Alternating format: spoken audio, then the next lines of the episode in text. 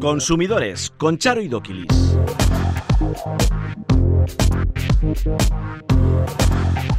Hola, muy buenas, sean bienvenidos un día más a Consumidores.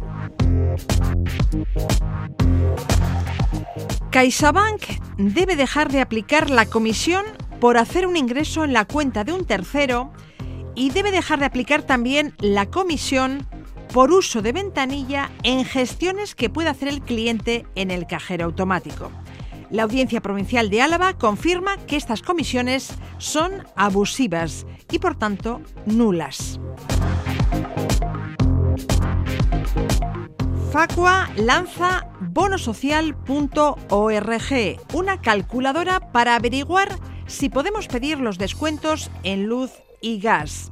Los usuarios pueden comprobar en un solo minuto si cumplen los requisitos para acceder a algunas de las modalidades del bono social.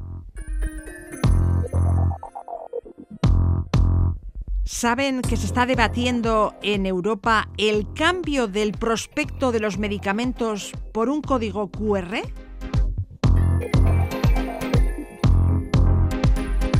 La OCU analiza 14 máscaras de pestañas. Max Factor Divine Lashes y Deliplus Maxi Volume tienen níquel y Chanel Le Volume formaldehído. Google mostrará el seguimiento de las compras online en tiempo real desde nuestra cuenta de Gmail. Estos son algunos de los asuntos eh, que abordamos a continuación en Consumidores. You put on your coat, I'll put on my hat.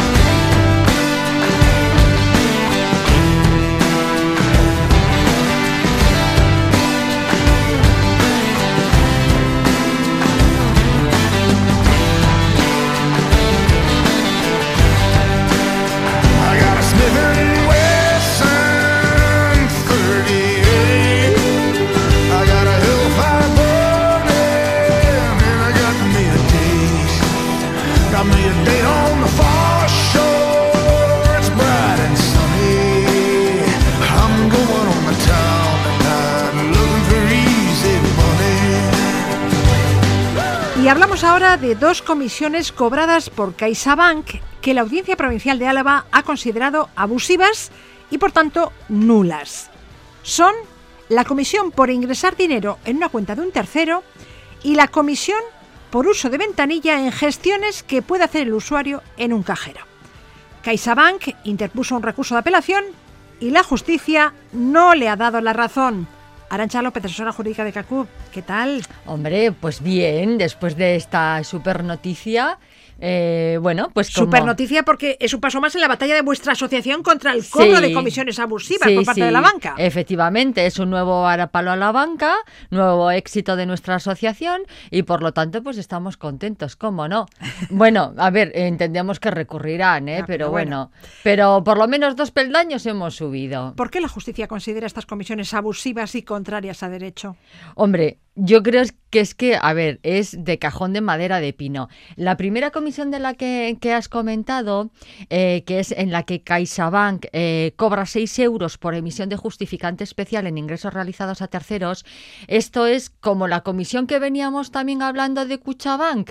Echamos un poco la vista atrás. Bueno, pues el- el- la, la Audiencia Provincial de Álava vuelve a entender que esto es un servicio de caja, retribuido por la Comisión de Mantenimiento de la cuenta bancaria que paga el titular de la cuenta. Claro, ese cliente al que yo le estoy ingresando un dinero ya paga una comisión por el mantenimiento de su cuenta. Claro. Y se entiende que en ese mantenimiento se incluye el servicio de caja. Eso es. Claro. Entonces, al ser un servicio de caja, ¿cuántas veces quieren cobrar por ese servicio de caja?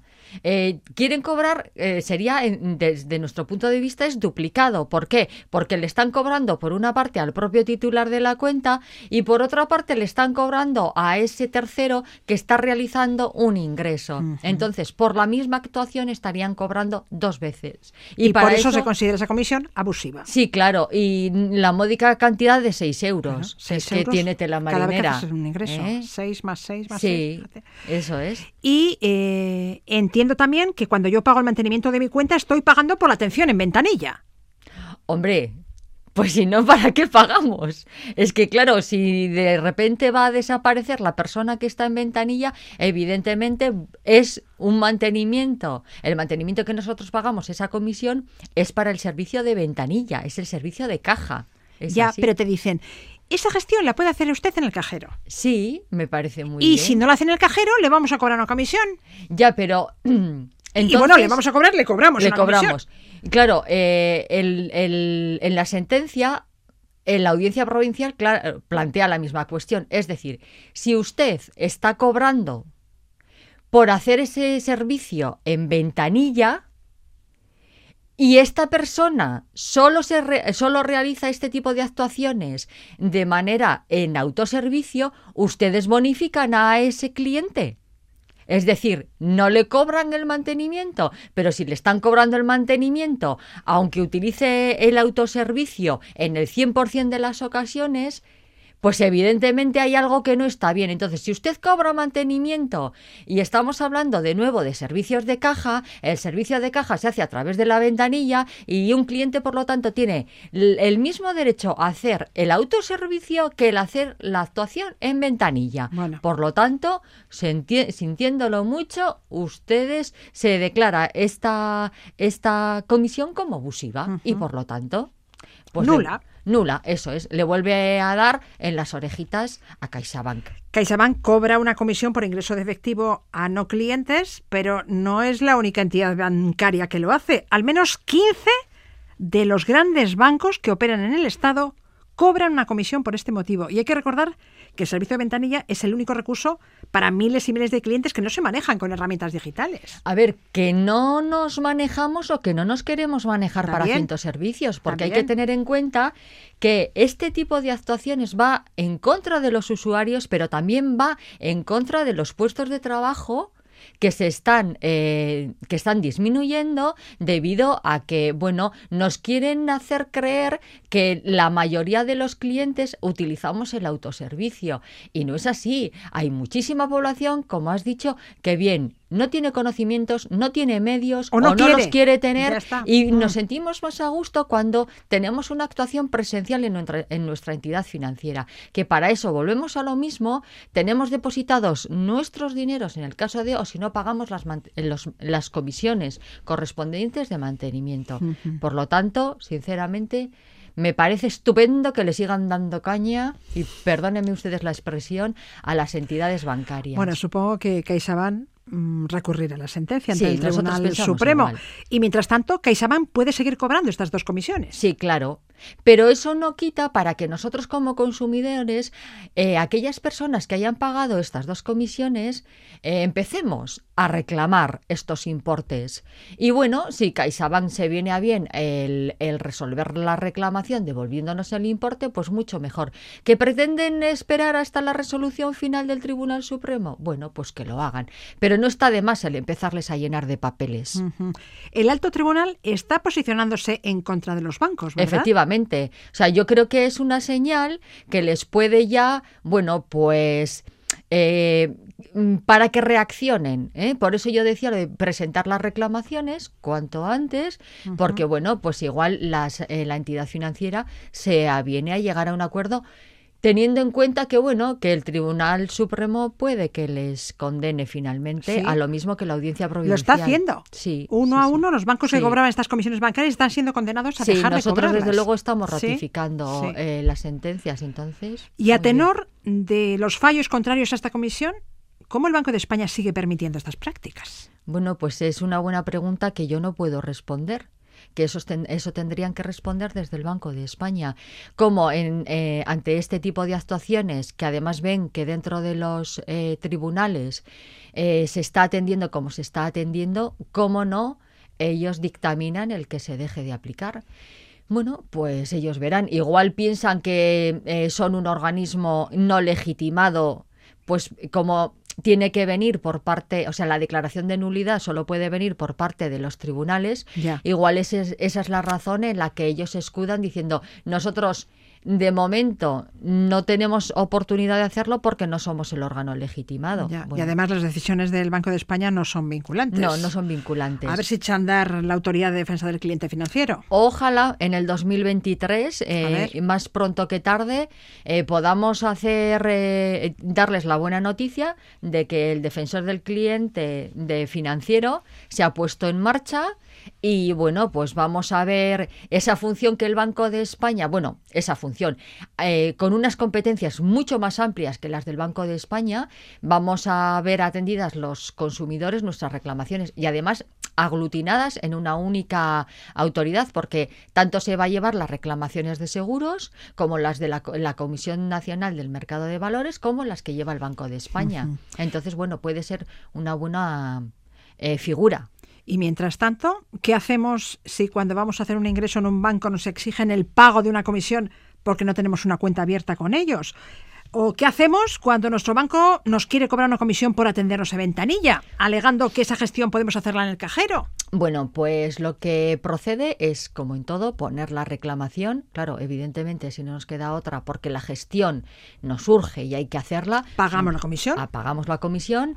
Eh, ese recibo que nos van a emitir, por favor, déjenlo ustedes a buen recaudo, presenten la reclamación porque imaginemos que eh, tenemos sentencias de estas características, aunque no sea en los bancos que todavía están condenados, pero sino en otras que igual si no la retiran voluntariamente nos meteremos con ellos y en el supuesto caso de que no lleguen a un acuerdo, a futuro puede ser que las entidades financieras se vean obligadas a la retirada de estas comisiones. A ver, eh, está claro que las entidades financieras mm, van a querer exprimirnos al máximo. La situación económica es la que es y desde luego esas cabezas pensantes de especialistas en comisiones van a intentar por todos los medios que nosotros como consumidores eh, veamos grabado estas actuaciones. Pero bueno, intentaremos dentro de nuestras posibilidades el seguir eh, denunciando estas cuestiones. Porque las comisiones son todo un negocio para los bancos. Según Adicae, el año pasado los grandes bancos ingresaron 21.000 millones de euros por comisiones, que supone el 25-30% del total de los ingresos del negocio bancario. Y la apuesta por los canales online, como decías, no ha ido acompañada de una reducción de los costes a los consumidores. Al contrario, estos han seguido aumentando. Efectivamente. A ver, eh, resulta de que cada vez tienen menos personal, a lo cual ellos esos ese dinero que no gastan en salarios también son ingresos. Por otra parte, al consumidor nos quieren vender la idea de que esto es la pescadilla que se muerde la cola. No, es que nosotros tenemos que quitar personal porque nos sobra, porque ustedes cada vez están más capacitados para hacer sus cosas por internet o en los cajeros. Y llegamos al pequeño consumidor y la verdad es que mm, parece que nos están tomando el pelo porque volvemos a lo mismo. Lejos de reducir las comisiones, Vemos que cada vez aumentan. mm, pagamos más por un- unos servicios que supuestamente ellos prestan cada vez menos. Entonces, claro, esto es mm, totalmente inconcebible.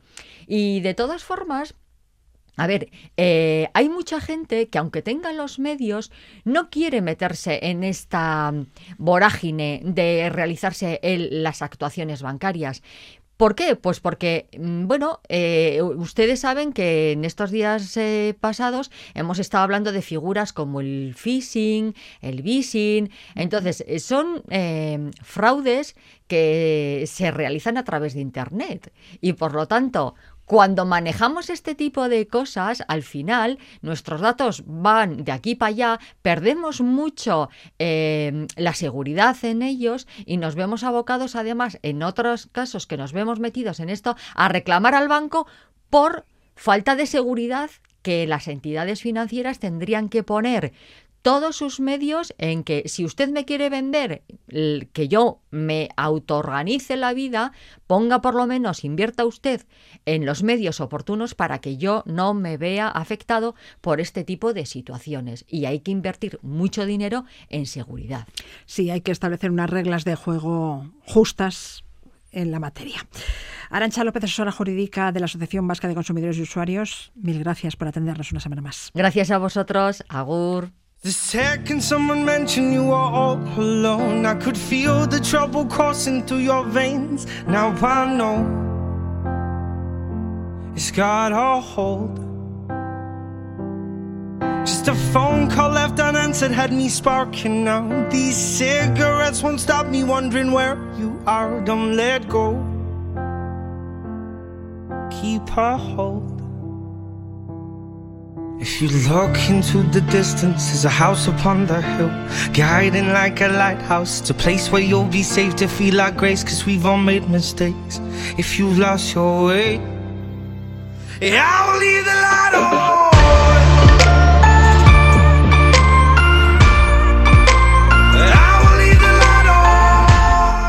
La factura de la luz ha bajado en noviembre por tercer mes consecutivo. Es la más baja desde el mes de julio de 2021. Aún y todo, en lo que va de año, una familia ha pagado un 40% más que el año pasado. Rubén Sánchez, secretario general de Facua, ¿qué tal? ¿Qué tal? Muy buenas. Bueno, pero a pesar de que la luz se ha abaratado, no hay que echar las campanas al vuelo, puesto que aún perdura una gran incertidumbre en los mercados y se están aplicando rebajas fiscales. Claro, realmente hoy podemos decir que pagamos la luz menos cara, menos cara que, hace un año. Es la segunda bajada que nos encontramos en, en, muchos meses, pero no significa que la luz esté barata. Ahora, desde luego, lo que no nos vamos a encontrar es el, el facturón de 170 euros, por ejemplo, que veía el usuario medio en alguno de los primeros meses del año. ¿no? Ahora calculamos que está en el entorno de los 86 euros la, la cuantía, pero ya digo, sigue siendo cara. Bien estaría poder acogerse a los descuentos del bono social eléctrico. Facua, Consumidores en Acción, ha lanzado la página web bonosocial.org que incluye una calculadora para ayudar a los consumidores a averiguar si tienen derecho a los descuentos en la luz y en el gas. Con la herramienta diseñada por Facua, los usuarios podemos comprobar en un solo minuto si cumplimos los requisitos para acceder a alguna de las tres modalidades de bono eléctrico, que implican descuentos del 40, 65 y 80% de la factura, y que están vigentes hasta que finalice 2023. En un minuto podemos comprobar si podemos acceder al bono social o no. A ver, explícanos qué tenemos que hacer. Bueno, aquí el gran problema de acceso al bono social, primero, es que la gente mucha no lo conoce y segundo, que consideran muy complicado hacer los cálculos para averiguar si tienen o no derecho. Porque es cierto que dependiendo del número de personas que haya en casa, adultos y menores, del nivel de ingresos de los que tienen ingresos económicos y de que cumplan una serie de requisitos o no, como ser pensionistas, que haya una familia numerosa, que alguien tenga una discapacidad reconocida, que haya una familia monoparental. O sea, hay muchos elementos que van variando. El tope económico que se puede llegar alcanzar para que te den el bono. Nosotros lo que hemos hecho es confeccionar una calculadora en la que el dato difícil, el único difícil que hay que dar es cuánto dinero ingresáis en casa, o sea, cuál es el nivel de renta anual de todas las personas con ingresos que formen parte de la unidad de convivencia. Una vez que tenemos ese dato, que se obtiene pues, en, en, una casilla concreta de la declaración de la renta, y para quien no tenga que presentar declaración de la renta, lo puede localizar por otra vía, una vez que los tengamos sumados, imagínate que son 23.400 euros. Uh -huh. Pues meteríamos en la calculadora, en bonosocial.org, esos 23.400 euros. Eh, y ahora, las preguntas que nos va a hacer son muy simples. ¿Cuántos adultos hay en casa? Digamos que hay dos. ¿Cuántos menores? Digamos que hay uno. Eh, ¿Soy familia numerosa? Digamos que no. ¿Hay algún miembro de la unidad de convivencia con discapacidad igual o superior al 33%? o que sea víctima de terrorismo o de violencia de género? Digamos que tampoco. ¿Soy familia monoparental o alguien de la unidad de convivencia es dependiente? Digamos que tampoco. Luego pregunta a la calculadora si todos los miembros de la unidad de convivencia con ingresos son pensionistas, en este caso con la pensión mínima vigente, vamos a decir que tampoco, y si algún miembro de la unidad de convivencia percibe el ingreso mínimo vital, vamos a decir que tampoco. Es decir, todas son preguntas facilísimas, que las vamos a responder de inmediato. La única complicada sería la inicial, que es sumar, digamos, el nivel de renta. Si yo ahora mismo envío los datos que hemos metido en la calculadora, los que te he estado contando, directamente me ha dicho que no cumplimos los requisitos para obtener ninguno de los bonos sociales. Vale. Si los ingresos hubieran sido bastante inferiores, la máquina me hubiera dicho que sí y que tenemos derecho al descuento del 40%, del 65% o del 80%, que son Ah. ahora las tres modalidades de bono que existen. Y además la calculadora de la web bonosocial.org me diría también por qué tengo derecho. Es decir, me explicaría, oye, pues es porque no alcanzáis tal nivel de ingresos y sois una familia con dos adultos y un menor, o porque sois familia monoparental, o por tal o cual requisito. ya, ya. Digamos que te da un poco de luz al respecto. La web nos aclara si cumplimos o no las condiciones para solicitar el bono y, en caso positivo, a cuál de ellos podemos acceder. Exacto. De entrada, si reunimos requisitos para acceder a cualquiera de los bonos, pues ya está, se lo vamos a pedir a la eléctrica, a la compañía que dé tarifa semi-regulada PVPC, con la que tenemos que, que tener el contrato, y si no lo tenemos, pues nos pasaríamos a ella, y da igual que tengamos acceso a uno u otro bono, porque yo ya lo que tengo claro es que a uno tengo derecho. Se lo pido a la eléctrica y ella luego cotejará, que efectivamente es así. Yo no tengo que pedir expresamente uno de los bonos, no sea que luego me digan que a ese no tengo derecho y me lo anulen todo. No, no, yo digo, vale. sé que tengo derecho al bono social, démelo, pero bueno, ya con la calculadora nos han contado, eh, nos ha contado Facua cuál sería, cuál sería ese bono.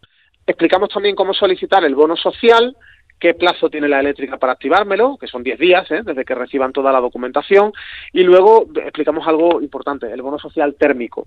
La gente que cumple los requisitos para acceder al bono social eléctrico, eh, con descuentos del 65 o del 80%, también recibiría un bono térmico, que sería un, digamos, un cheque, una cantidad que nos ingresa, en este caso el gobierno vasco, directamente en nuestra cuenta bancaria una sola vez al año.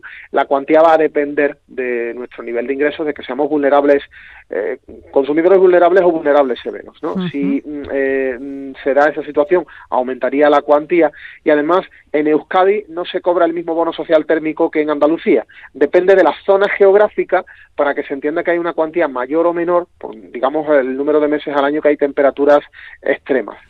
Este servicio está disponible solo para los socios y socias de Facua, ¿no? Bueno, lo que hay que hacer es darse de alta, pero no hace falta pagar cuotas y sobre todo si no tenemos capacidad económica no pasa nada. Se trata de introducir unos datos porque hemos entendido importante con esta calculadora cotejar datos, es decir, controlar qué información mete la gente en función de eh, su nivel de ingresos, características, porque luego queremos hacer una, una estadística, saber cuántos de los que han entrado tenían o no derecho, que nos va a servir también para trasladarle al gobierno la necesidad que hay de que ponga en marcha campañas institucionales para informar a la gente de la existencia del bono. De entrada, en los primeros días hemos visto ya un altísimo porcentaje de gente que al meter sus datos sí tenía derecho al bono, con lo cual no lo sabían, no tienen bono en este momento y le estamos contando que efectivamente tienen derecho. No se trata de que tengan que pagar nada por, por usar la calculadora, es simplemente igual que cuando te metes en Facebook o en Twitter te tienes que dar de alta, pues aquí también tendrías que, que darte de alta en la página web de Facua. De todos modos, las compañías te tendrían que aplicar el descuento automáticamente, sin necesidad de solicitarlo. A ver, es lo que nosotros venimos planteando, que el gobierno tiene datos sobre nuestro nivel de ingresos y sobre nuestra unidad de convivencia y con eso se podría perfectamente articular un protocolo para que a una familia el gobierno le dijera, oiga, ustedes tienen derecho al bono social, así que se le va a activar, se le da orden a la eléctrica de que lo haga, etcétera. Pero no, no existe ese protocolo fácil, eh, somos nosotros los que nos tenemos que enterar, pedir nuestros documentos, mandárselos a la eléctrica, etcétera. Es demasiado complicado el asunto. Rubén Sánchez, secretario general de Facua, gracias por la información. A vosotros, un abrazo. Consumidores arroba eitv.eus.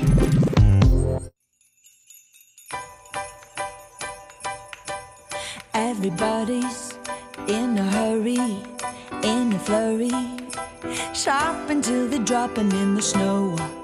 Kids are crying, dogs are barking, catching up with folks we barely know. Sure, it's madness, but it's magic.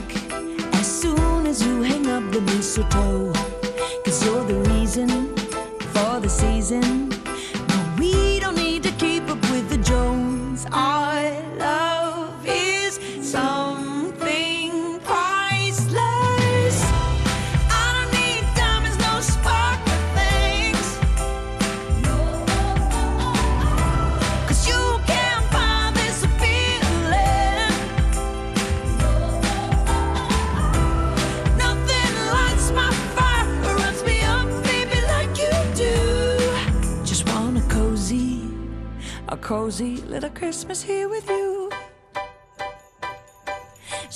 Cada año, la OCU registra los precios de los alimentos más típicos de la Navidad para ver cómo evolucionan y ayudarnos a planificar los menús de esos días. Según los datos del primer control de los tres previstos, este año los precios son de media un 5% más caros. ¿Qué palo Izaga, asesor jurídico de la en Euskadi? ¿Qué tal? Hola, Charo, muy bien. Así que los productos de alimentación típicos de las fechas de Navidad han subido de media un 5% con respecto a las mismas fechas de hace un año. Así es, como tú bien dices, vamos a hacer una tres tomas de, de precios. La primera la hicimos a, mediados de noviembre, la siguiente la haremos ahora en el puente y lo que hacemos es coger pues 16 productos muy típicos de estas de estas fiestas navideñas, básicamente casi todos frescos, ¿no? Entonces buscamos en los supermercados, en los grandes supermercados, pues de, de 10 ciudades españolas, entre ellas está Bilbao, pero en los supermercados, en las cadenas grandes y también en los mercados, en los mercados de abastos, en este caso la, la Ribera de Bilbao. Entonces cogemos esa primera muestra y además podemos compararla si queremos llevarnos un susto con la de los siete años anteriores. Pero si como tú bien di- como tú bien dices, con respecto al año anterior, estos alimentos típicos navideños, que bueno, pues para que nos hagamos una idea, pues es el cordero, el redondo, la curarda, el pavo, el jamón ibérico de cebo, lombarda, piña, granada, besugo, lubina, merluza, anguras, langostinos, percebes, almejas y ostras. Es que seguro que tenemos de, de algo de eso en nuestra en nuestra mesa. Entonces, si cogemos, como tú bien decías, de, con respecto al año pasado, tenemos una medida de 5,2, eh, un 5,2% más caro. ¿Y cuáles son los que 11 más han subido? Pues mira, eh, hay 11 de cada 15 de, de estos 15 productos son ahora más caros, ¿no? Pero básicamente 7, en 7 de ellos, la subida es superior al 10%. Una de las más llamativas pues son la lombarda un 32%, la merluza un 16%, el pavo está un 14% más caro que el año pasado, los percebes el 13%, pues el redondo y la piña también 13%, y los langostinos un, un 11% más, más caros. ¿Mm? Un incremento de un 5% de media no me parece mucho. Pero claro, en las próximas semanas es de esperar que suban más. Sí, así es, porque fíjate, básicamente los mariscos y el, por ejemplo, sobre todo el tema de mariscos y de pescados se tiran a, se tiende más a comprarlo a última, a última hora, ¿no? Lógicamente el marisco pues no, no lo vas a poder congelar, algunos los langostinos sí, pero si vas a irte pues a, pues a angulas, a percebes o a ostras, pues tendrás que aguantar al final y básicamente son los que tienen una subida más, más importante. Por ello recomendáis llevar a cabo una buena planificación de las cenas y comidas navideñas y adelantar las compras.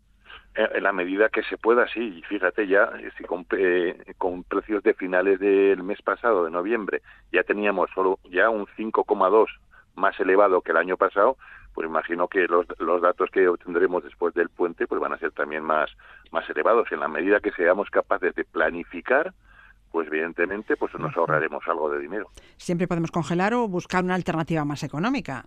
En lugar de besugo o merluza, podemos comer Pues- lubina, por ejemplo. Exactamente, fíjate, el, el besugo de momento está, entre comillas, algo algo quietito con respecto al año pasado, un 3%, pero el besugo ha subido un 149% desde el 2015. En cambio, la lubina pues, ha subido un 20% en siete años. De un año pasado a este, pues un 6%. Claro, no es lo mismo gastarte pues 50 euros en un kilo de besugo que pues 11 euros en una lubina. La lubina se suele mantener más o menos estable. Curiosamente, la merluza ha subido más que la lubina también. Ujú. Y la lubina es deliciosa. Sí, sí, a mí me gusta. Yo, Bueno, seguiremos hablando en las próximas semanas del encarecimiento de los precios en Navidad. Ahora abordamos un asunto preocupante, el creciente desabastecimiento de medicamentos. La falta de amoxicilina pediátrica, que dura ya más de una semana, es solo un caso más de una larga lista de fármacos con problemas de suministro en los últimos meses. Sí, así es. Yo creo que ha sido más lo más lo más llamativo. Pero ojo, es un problema no solo se ha dado aquí. Estamos hablando de la pediátrica, ¿no? Que se ha dado también de forma simultánea en otros países como Portugal, Francia, Países Bajos o, o Noruega. Aquí decir que básicamente no es un problema solo a nivel estatal, sino que bueno, pues parece ser que los dos principales laboratorios que proveen de esta la pediátrica, pues han tenido problemas con la línea de etiquetado y retrasos en suministros, ¿no? Pues ha llevado muchas veces a, que se tenga que dispensar fraccionada la de adultos en- para, para tomar esas soluciones, pero bueno, se supone que ya eh, todo esto está en, vías de, resolución. pero bueno es una muestra de lo que de lo que hay por ahí nos hemos quedado con ella pero la agencia española del medicamento y producto sanitario ya en junio dijo que un 3,42% de, de los medicamentos ya tenían algún problema de, esta, de, ese, de ese abastecimiento y eso suponía además un incremento de un 31% sobre el trimestre anterior con lo cual nosotros desde Ocuro que exigimos pues que haya mano dura para quienes cumplan estos eh, compromisos de, de suministro. Porque claro eh, pues a la gente al final te pues te genera una ansiedad una preocupación. Oye que no tengo este medicamento vas de una farmacia a otra buscando oye hay gente bueno, hay medicamentos que entre comillas puedes me- medio no tomarlos o pautarlos de otra forma pero hay algunos que son que son importantes. Entonces tienes que volver al médico eh, te tienen que buscar pues otro medicamento alternativo que generalmente va a ser más costoso entonces yo creo que las farmacéuticas aquí pues tendrían que pues que cumplir los compromisos y si no ser sancionadas, por supuesto. Ahora que hablamos de medicamentos, ¿qué opináis del proyecto de legislación farmacéutica actualmente en discusión que contempla la posibilidad de sustituir el prospecto de papel por un código QR? Vale, esto tiene una parte buena y una parte una parte mala, ¿no? Lógicamente esto es un proyecto de legislación europea que, como tú dices, contempla esa posibilidad, ¿no? Básicamente nosotros, como siempre preguntamos, pues el 78% de los usuarios si- siguen queriendo tener el prospecto en papel y claro, los mayores de 65 años, pues el 83%. No nos oponemos ¿eh? a, a que el- el- a que se reemplace el proyecto, el proyecto, el prospecto, perdón, en papel, pero básicamente decimos perfecto, pónganos un, código QR, pero manténgase también el papel, porque hay colectivos, pues que evidentemente, pues que carecen de algunas habilidades, sobre todo la gente mayor, ¿no? Claro, carecen de habilidades digitales básicas. Exactamente. Sí, sí, Yo sí. no le veo a mi amita con 85 años buscando con el móvil el código QR, ¿no? Y es que muchas veces eh, eh, la gente puede valorar que no que los prospectos no, no no son importantes, pero hay mucha gente que sí que sí los mira, que sí los controla. Quiero tener el papel porque es lo que me da seguridad, porque puedo ver los efectos secundarios que hay. Si me automodico, pues bueno, puedo ver para qué vale o para lo que no vale, que no se me prive de, esa, de, de ese papel para poder para poder enterarme. Aunque a veces viendo los efectos secundarios se te quitan las ganas de tomar hasta una simple aspirina. ¿eh? Sí, mejor no leas el prospecto porque si no, no tomas el medicamento. Acabamos con una alerta. Habéis analizado 14 máscaras de pestañas de color negro con efecto volumen y habéis detectado níquel y formaldehído en tres de esos rímeles. ¿Cuáles Sí, son? Así es, pues fíjate, hemos encontrado eh, un níquel excesivo. Hay que decir que vamos a ver que, son dos productos que eh, el reglamento de cosméticos de la Unión Europea lo tiene en el, en el listado de sustancias prohibidas, pero bueno, cuando son pequeñas trazas, pues evidentemente la gente o, o- se presume que pueden pues, ser inocuas, pues la gente la Agencia Española de Medicamentos las permite. Pero nosotros hemos encontrado, porque hemos analizado 14 máscaras de pestañas de entre 3 y 36 euros, eh, el níquel excesivo en el Max Factor Lases y en el Deli Plus, que es el de Mercadona Maxi Volumen. Eh, ahí hemos encontrado níquel. Y formaldehído lo hemos encontrado curiosamente en Chanel, en Chanel de volumen. ¿m? O sea que, fíjate, hasta incluso en los productos que básicamente que pueden ser más caros, ¿no? ¿Ya qué efectos caso- perniciosos tiene el níquel y el Pues, formaldehído? a ver, mm, básicamente eh, son problemas de, de sensibilidad, ¿no? Eh, entonces eh, tenemos que tener muchos cuidados y sobre todo el formaldehído, si se mezclan con otro tipo de integrantes, pues imagínate conservantes o colorantes, pues aparte de los problemas de esas desensibilizaciones, pues evidentemente pueden ser probablemente cancerígenos. Probablemente no queda acreditado, pero ahí está el tema. De hecho, por ejemplo, desde Ocurre comentamos que estos no, estos tres productos que hemos nombrado, Max Factor, el Deli Plus y el de Chanel de volumen, pues no se usen, no se usen a diario. Vale, vale, vale. No debemos usar a diario ni la máscara Max Factor Divine Lashes, ni Deli Plus Maxi Volumen de Mercadona, ni Chanel Le Volume. Decías que estas sustancias están prohibidas. de acuerdo al reglamento de cosméticos de la Unión Europea. ¿Cómo se permite que se comercialicen estos productos si contienen esas sustancias nocivas? Pues básicamente, pues eh, ya te digo, la, la Agencia Española del Medicamento y Producto Sanitario permite su presencia. A ver, si en- entiende que las que las trazas pues no se han añadido de forma deliberada, si no hay un medio técnico para, para eliminarlas, o los fabricantes básicamente de inicio piensan que no que no pueden causar daño, ¿no? Nosotros lo que pedimos es que a la agencia pues que se fijen unos porcentajes, unos límites, una, can- una cantidad, ¿no? Esto, por ejemplo, en Estados Unidos se hace. Hay unos porcentajes, no puedes pasar de tanto de níquel o no puedes pasar de tu porcentaje de formaldehído. Nosotros pedimos que esto aquí también se regulen y que las cosméticas, pues básicamente que tienen sus intereses, pero hombre, yo creo que debe primar la seguridad de los ciudadanos y los consumidores a los beneficios de las empresas de cosmética, ¿no? Entonces, por eso pedimos que se regule que se ponga una limitación, lógicamente con, con criterios médicos y técnicos, por supuesto. Ah, en vuestro análisis habéis percibido también que la mitad de las 14 máscaras analizadas estaban Mm. sin precintar. Cualquiera puede probarlas y volver a dejarlas en su sitio. Sí, así es. Eso por la parte sanitaria. Lógicamente, eh, además, ojo, tenemos que tener cuidado porque son productos que van cerca del ojo. Por eso te yo no, digo. ten- no tengo por qué usar com- com- a comprar eh, algo que ha podido usar otra persona que me lleva cerca del ojo. Yo creo que es una cuestión de, de seguridad y de higiene, ¿no? Deberían ser un poco más seguras. Y, ojo, y que además luego medioambientalmente, pues muchas veces, como no tienen precinto, pues, vale, pues evidentemente van con una caja. Entonces usamos un doble envase, el del tubo y el de la, el de la capa exterior. Y luego muchas veces tienen un diseño que no es muy bueno, se queda mucho producto dentro. Con lo cual, pues hombre, puede ser, para las mujeres puede ser muy interesante seguir usándolas, pero tenemos que tener un poco eh, con con conciencia pues el, impacto medioambiental, el impacto higiénico sanitario de que ha podido usarlo antes porque no están precintadas y sobre todo pues no intentar no usar de, continuo de diario y de continuo estas tres máscaras que hemos comentado. Voy a recordar mm, qué marcas son. Máscara, Max Factor, Divine, Lassis, Ujú. Deli Plus Maxi Volumen de Mercadona y Chanel Le Volim. Esas son las tres marcas de rímeles, de máscaras de pestañas, que no debemos usar a diario porque contienen las dos primeras eh, trazas de níquel y eh, la tercera, mm, formaldehído. Con esta alerta ponemos el punto final. Kepa Loizaga, asesor jurídico del AUCO en Euskadi, gracias por la información y a disfrutar del fin de semana. Ah, por ello vamos, lo mismo para todos. Un saludo. Oh, you better watch out. You better not cry. Better not pout. I'm telling you why. Santa Claus is coming to town.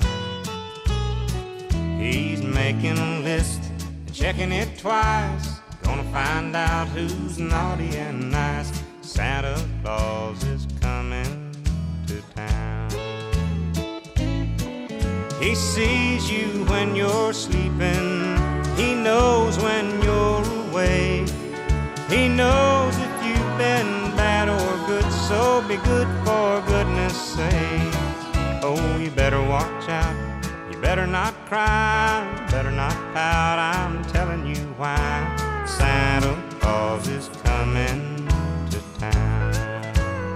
Se avecina la Navidad, época de compras en tiendas físicas y en Internet.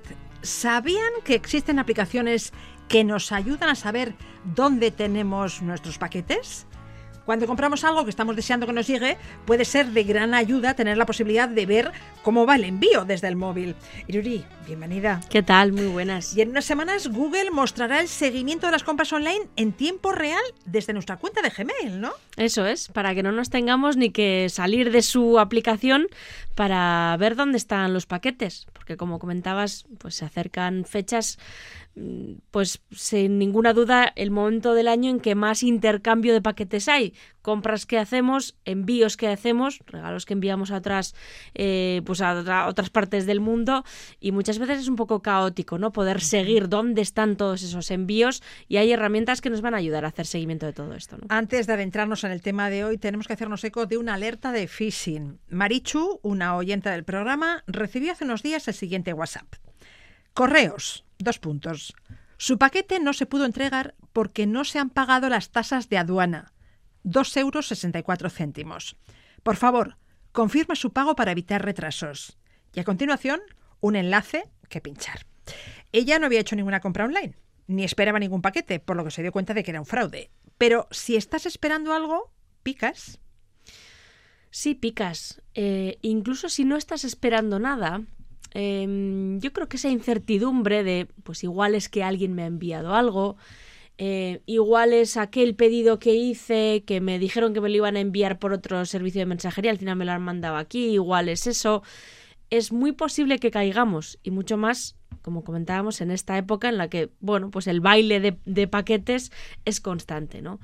Eh, este fraude es muy habitual en varios momentos del año. Llevamos ya varios años con este tipo de. eh, recibiendo este tipo de mensajes. Mm, Hasta ahora prácticamente siempre era a través de SMS, ahora también llegan a través de WhatsApp, por lo que, bueno, pues se van ampliando las posibilidades de que, de que caigamos.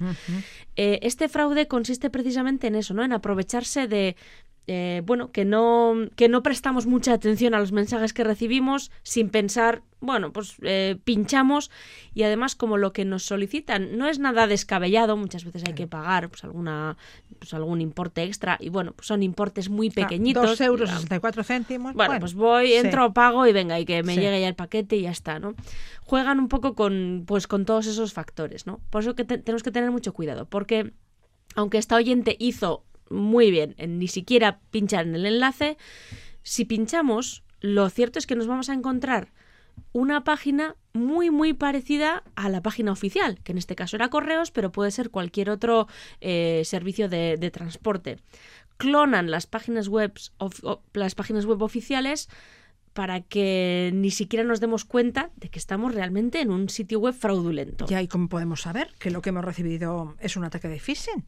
Bueno, pues lo, lo más fácil es eh, no pinchar nunca en los, en los enlaces.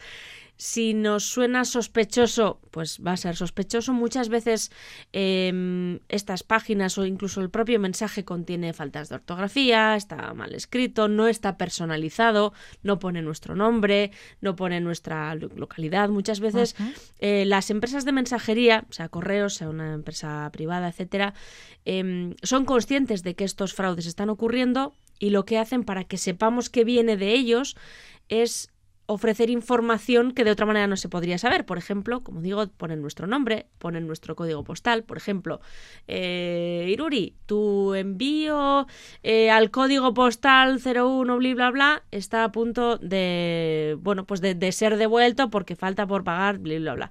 Entonces, si no hay personalización, si nos llega y no estábamos esperando nada, pues probablemente estemos hablando, eh, bueno, pues de un, de un, de un caso de, de fraude o de phishing.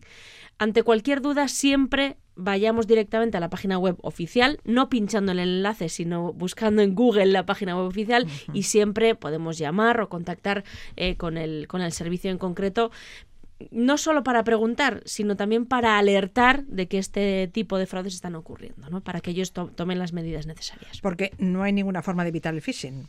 No, porque bueno, al final nuestros datos están siempre de aquí para allá. eh, hacemos una compra en un sitio, en otro. eh, nuestro número de teléfono, nuestro SMS, no- es muy fácil que recibamos un SMS. Es eh, prácticamente imposible que no recibamos o bien por email porque estos mensajes también muchas veces llegan por correo electrónico o bien por a través de, nuestro teléfono móvil vamos a recibir este tipo de mensajes pues siempre tengamos siempre la, la- alerta activada ¿no? con este estos casos que además son fechas que efectivamente se van a van a subir como la espuma. Entramos ya en materia. ¿Cómo hacer seguimiento de una compra que hemos hecho por Internet? Hemos hecho la compra y no llega. ¿Cómo podemos saber dónde está? Hay aplicaciones que nos ayudan a rastrear los paquetes, un servicio que nos va a ofrecer también Gmail, ¿no? Sí, eso es. Mira, ahora en, estas, en estas fechas, según los últimos estudios, el 80% de los consumidores considera comprar artículos online, eh, bueno, pues eh, especialmente regalos, evidentemente. Eh, y entonces, bueno, como decíamos, el baile de paquetes de aquí para allá es, es bueno, pues es muy, muy, muy elevado, es el uno de los momentos más, más elevados de- del año. Eh, y depende de dónde lo compremos, pues a veces tardan pues uno o cinco días, lo podemos tener un poco más controlado, pero si los pedimos al extranjero o a, si pedimos, por ejemplo, un producto que está personalizado, puede tardar un poquito más y podemos perder un poco la, la percepción de, oye, nos lo han enviado ya, ¿dónde está? Eh, luego también a veces lo pedimos, este paquete lo pido a la oficina, este lo pido para recoger en un punto de recogida, este sí que lo pedí a casa, eh, este lo, lo quiero devolver. Nos volvemos Qué un poco locura, locos, al final sí. no sabemos dónde está cada cosa, andamos, miramos en el correo electrónico a ver si me han enviado un número de seguimiento, tengo que copiar el número de seguimiento, ir a la página del transportista, pegar, bueno. Em, este caos eh, como veremos luego al final, pues hay aplicaciones que nos van a ayudar a ordenar un poco todos estos eh, envíos, pero la aplicación eh, de correo electrónico más utilizada en todo el mundo, que es Gmail, se va a convertir, ha anunciado que de hecho ya ha empezado a desplegar la funcionalidad a, a muchos usuarios de Estados Unidos, en un rastreador de paquetes para que no perdamos la pista de todos nuestros envíos. ¿no? A ver, ¿cómo lo va a hacer? ¿Cómo una aplicación de correo electrónico nos puede ayudar a hacer seguimiento de las compras online? Bueno, ya va haciendo cada vez más cosas. Por ejemplo, si hacemos una reserva en un hotel, Sí. eh, cuando recibimos el email de confirmación, detecta que es una reserva de hotel y ya nos muestra en la parte superior del, del email una especie de tarjeta con el resumen de has reservado en este hotel de tal fecha a tal fecha y este es el localizador. Con los vuelos está también haciendo lo mismo, ¿no? Digamos que identifica el contenido de ese email de confirmación para mostrar esa información pues un poco más mm, ordenada, digamos, ¿no? O más limpia, ¿no? No dentro de... Entonces, con, con las compras online está haciendo lo mismo. Cuando hacemos un pedido en una tienda online, recibimos un email de confirmación, siempre. Oye, pues este es su pedido con el resumen, el importe, bla, bla, bla.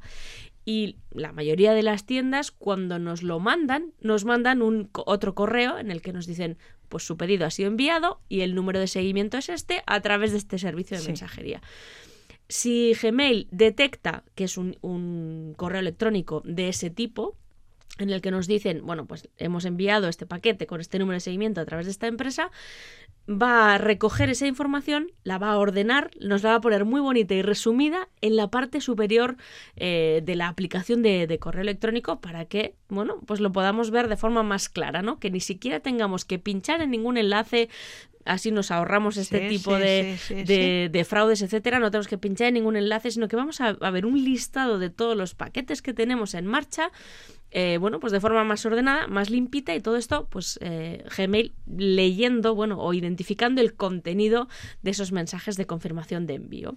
Es una funcionalidad más que poco a poco se va a ir desplegando a todos los usuarios de, de este correo electrónico. ¿Y los usuarios de Gmail vamos a tener desplegado este rastreador de compras automáticamente o debemos activarlo? Bueno, cuando lo tengamos activo en nuestra cuenta, eh, que va a ir de forma progresiva, no, no creo que tardemos mucho en tenerlo absolutamente todos, pero bueno, va a ir de forma progresiva. Cuando entremos a ver el correo, probablemente nos va a llegar una, una pequeña alerta que va a decir, bueno, este servicio está disponible y tenemos que dar permiso a Google para que nos haga esto. Digamos, te- tenemos que activar Ajá. este Entonces servicio. sí hay que activar el servicio. Por si acaso no queremos que haga este rastreo eh, ni nada, ¿no? Al final, bueno, pues hay, mm, bueno, como siempre hay dudas o puede haber, bueno, suspicacias relativas a la, a la privacidad. Entonces, si no queremos que nos haga este rastreo, no pasa nada, le decimos que no y ya está. Y si no, pues sí que le, le damos a activar y de forma gratuita, si hemos eh, eh, accedido a dar esa autorización, de forma gratuita, pues vamos, a, vamos a tener este servicio disponible. ¿no? Este servicio se está poniendo en marcha en Estados Unidos y aquí llegará en los próximos meses. Sí, yo, yo diría que semanas. Semanas. Eh, Ujú. Es muy probable que Google quiera que lo empecemos a utilizar ahora, ¿no? En estas, en estas fechas con mayor volumen de, de envíos. Así que bueno, estemos atentos a los usuarios de, de correo electrónico Gmail, eh, porque es muy probable que recibamos noticias de este- en este sentido. ¿no? ¿Y qué otras aplicaciones hay para hacer seguimiento de nuestras compras online?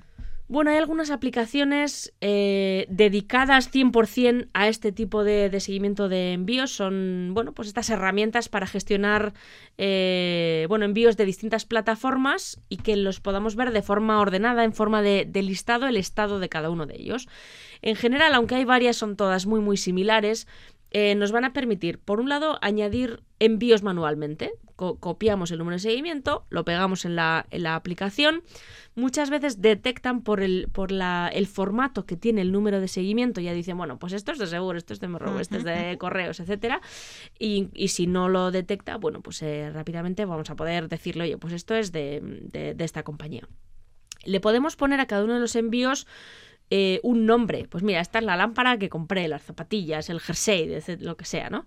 Eh, algunos nos van a permitir incluso agregar eh, directamente la cuenta de cada una de las tiendas donde hacemos la compra, de forma que va a absorber esa información pues de Amazon, Zalando, Decathlon, etcétera, eh, para que no tengamos ni que meterlos manualmente.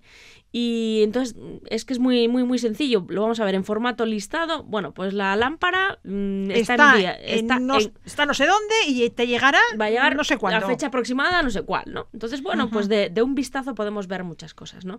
Algunos ejemplos de estos, eh, de estos servicios o de estas aplicaciones, por ejemplo, hay una aplicación que se llama Parcels, Parcels, que son paquet- paquetes en inglés o envíos, Sí. eh, bueno, pues que eh, hace todas estas funciones que hemos, que hemos comentado, un seguimiento completo de los envíos, nos va a ir indicando incluso paso a paso, utilizando el número de tracking, el número de, de- de seguimiento, y nos permite incluso, bueno, pues archivar envíos. Ay, mira, este ya lo he recibido, no lo quiero perder de vista, etcétera, ¿no? Es, es una aplicación gratuita, muy cómoda, eh, se puede utilizar desde el ordenador o desde cualquier dispositivo móvil, y es, bueno, pues una de las, una de las grandes recomendadas, ¿no? Parcels. Parcels. Parcels. Parcels, eso es, con Bien. C, eso es. Y luego Aftership, que es también gratuita, eh, bueno, nos va mostrando las di- distintas fases por las que pasan los envíos, nos envía una alerta también al teléfono móvil eh, en función de las notificaciones que nosotros hayamos marcado. También le podemos decir, oye, avísame, no me avises cada, cada paso que da, oye, pues ahora ha llegado a no sé dónde, ahora tal. Sino, mira, eh, solo si está en reparto. Entonces yo ya estaré más atenta, etcétera, ¿no? Eh, a mí esta me gusta un poquitín más, tiene un diseño más atractivo, un diseño más cómodo, pero las funcionalidades son prácticamente las mismas, tanto mm, con Parcels como cualquier otra que, que encontremos eh, a través de Internet. ¿A ti te gusta más esta? Aftership. Aftership, sí, bueno, es la que llevo usando más años, pero bueno, eh, realmente Todas son es- gratuitas. son todas gratuitas. Hay algunas que sí que tienen unas funciones de, de pago por 4 o 6 euros al año. Eh, bueno, pues hay unas funciones avanzadas, pero realmente No merece la pena. para el uso Ya. que le vamos a dar no merece la pena. Parcels y Aftership rastrean nuestras compras online y en unas semanas también Gmail nos ayudará a hacerlo. Iruri Kenner, Millasker. Zuei, agur.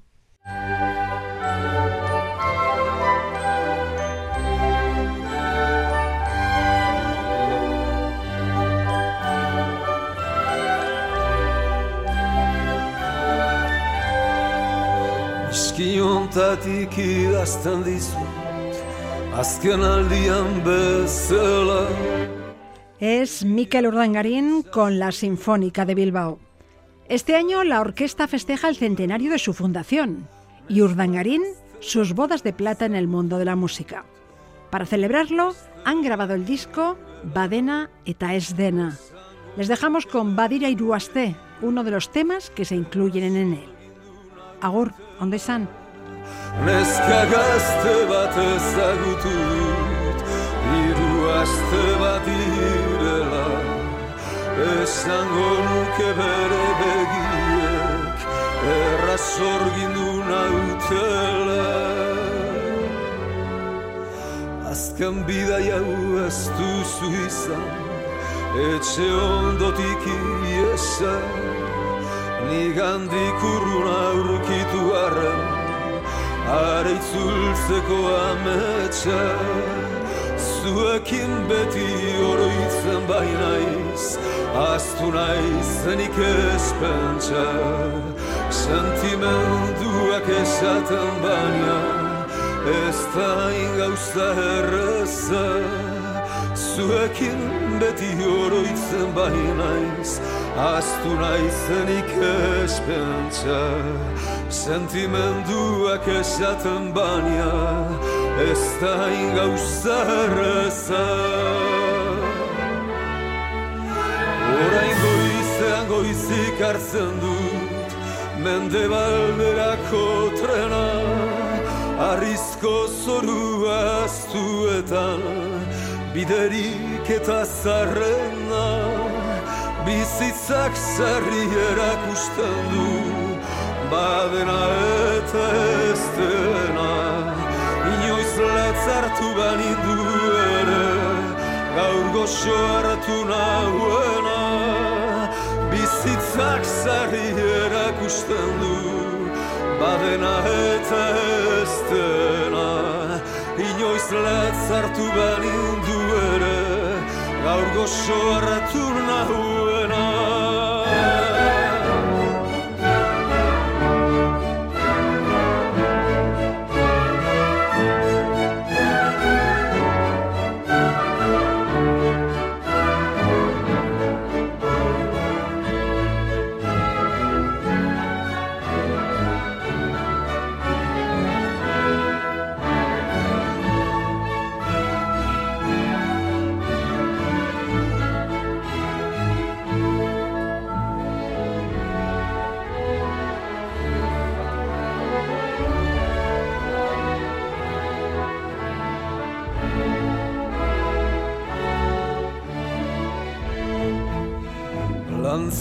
baina egun luzetan Bihotza egoten da triste Agindutako promesa hura Ezin kumplidun ezake Loriak udan kantatzen baitut Inoiz gutxitan ez uste Letrak ez ditut orain dikaztu Akordatzen aizain beste Loriak udan kantatzen baitut Inoiz gutxitan ez uste.